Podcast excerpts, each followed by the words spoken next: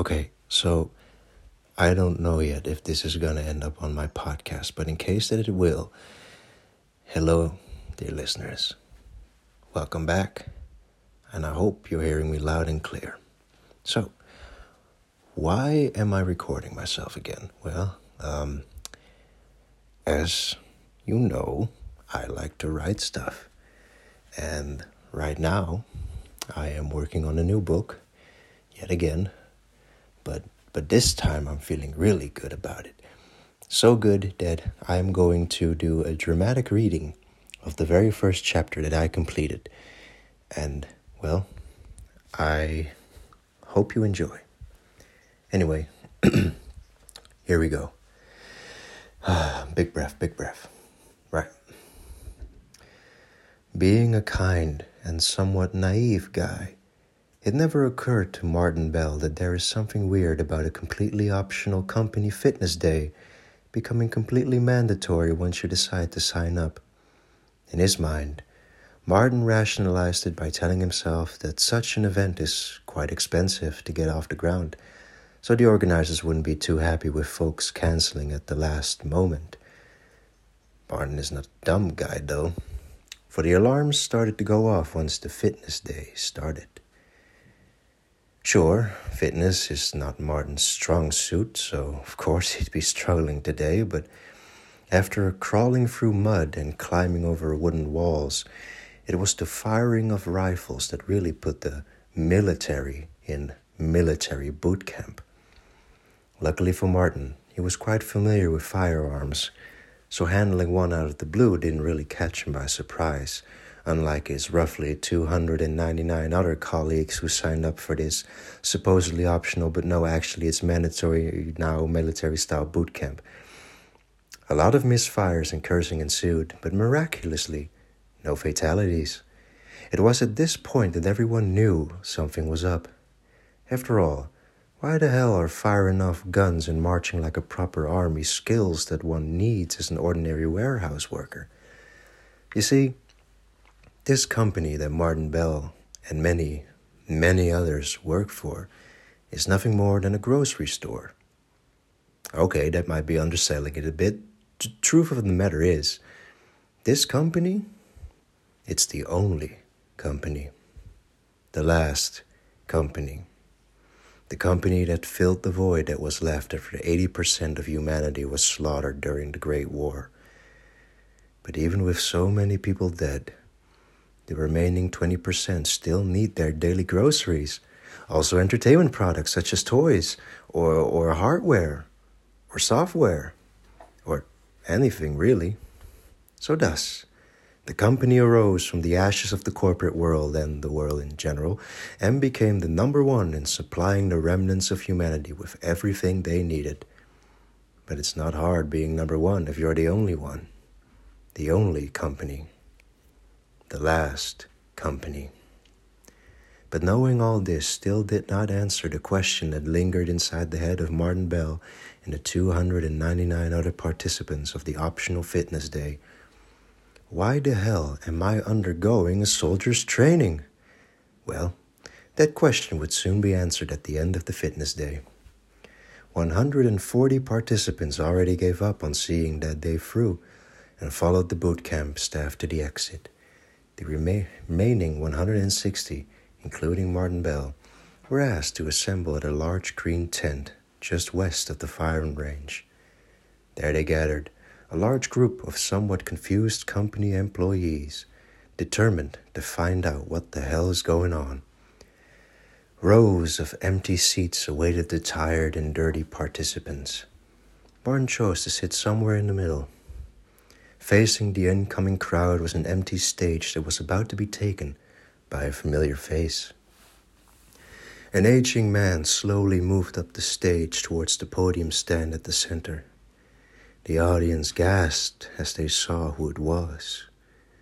Dominic Deirdre, the big boss of the company, the only company, the last company. Any murmurs and noises exchanged between the company employees fell silent as they saw those famous dark eyes stare at them from the podium. With bated breath, the 160 Fitness Day contestants stared right back. Dominic stretched out the silence, as if to see if anyone would dare break it. But no one did. So Mr. Deirdre took it upon himself. My dear employees, I am both humbled and honored to stand in front of you today Dominic looked at the back of the tent, which was quite empty, evident by the 140 empty seats. Although I must say there are fewer of you here than I anticipated. The crowd laughed, albeit rather nervously. Dominic continued, But knowing what you all have gone through today, I do not blame your fellow colleagues for heading home early. Mr. Deirdre, knowing how to deliver his lines, used another pause to let the words sink in.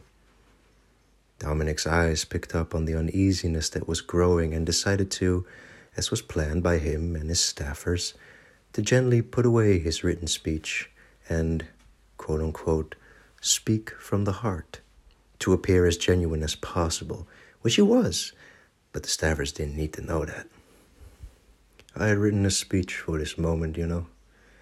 A simple congratulations and thank you, a few words of kindness and some platitudes, and, and then my speech would be capped off by armed guards dragging you away to a battlefield from which most of you, my beloved employees, will never return from. The Deirdre somewhat expected outrage and screams, but he got neither. His candor stunned the crowd, just like he planned. That is how my predecessors did it. That is how they wanted me to do it. But there is a reason why you all know my name and not theirs. You see, unlike my predecessors who slithered in the dark and committed atrocities in the name of profit and the greater good, I want to be seen in the light. I want to be known. I want to be known as the man who, in a world as broken as ours, still had compassion for those who give their time and energy in exchange for a better world and an honest living. I want to be known as the man who, in a world where we must act out deeds that leave our hands dirtied by soil and blood, still gave you a choice. Uneasiness gave way to fear, but none dared leave their seat. Deirdre had the audience in his grip. Your first choice will be easy. You will leave this boot camp and follow staff towards the exit. You will be administered amnestics and you'll be sent on your way. Any memories you've made today will become indistinguishable from a long forgotten dream. That is the choice most of you, 140 of you, already made. A choice your predecessors were never given. But here is the hard choice. If you decide to stay, you will be equipped with uniforms, rations, and loaded rifles, after which you'll be shipped off through the gate of Point Zero. For a tour that'll last four years, you will fight and hunt down the greyhides in their own territory. You will harvest their parts for company use. So, if any of you wondered how we acquired our supplies in order to produce our products, well, now you know. After your tour is done, you can take the aforementioned easy choice or you can re enlist. Oh, and one more thing. For every month you stay, you will be paid your salary thirtyfold. And whatever you choose, just know that I am both honored and humbled to lead such a group of amazing, hard-working, and honest living laborers. So, any questions? Martin Bell immediately stood up, hand raised up all the way. The other 159 people present awoke from their trance and all turned their heads. Ah, yes, the young man in the middle, Deirdre said. What is your name, young man? Martin Bell, sir. What is your question, Martin Bell? Does the uniform come in size extra large? The crowd laughed again, but this time out of confusion. Dominic chuckled too. of course, young man. Our uniforms come in all sizes. Martin didn't wait for Mr. Deirdre to finish his sentence, as his raised hand turned into a salute. Then I would like that threefold pay raise, sir. How'd you like that, huh? Did you enjoy it? I hope you do, because the next, or I mean, the upcoming months, I'm going to be working on this book as much as I can. I really feel like I got something big here.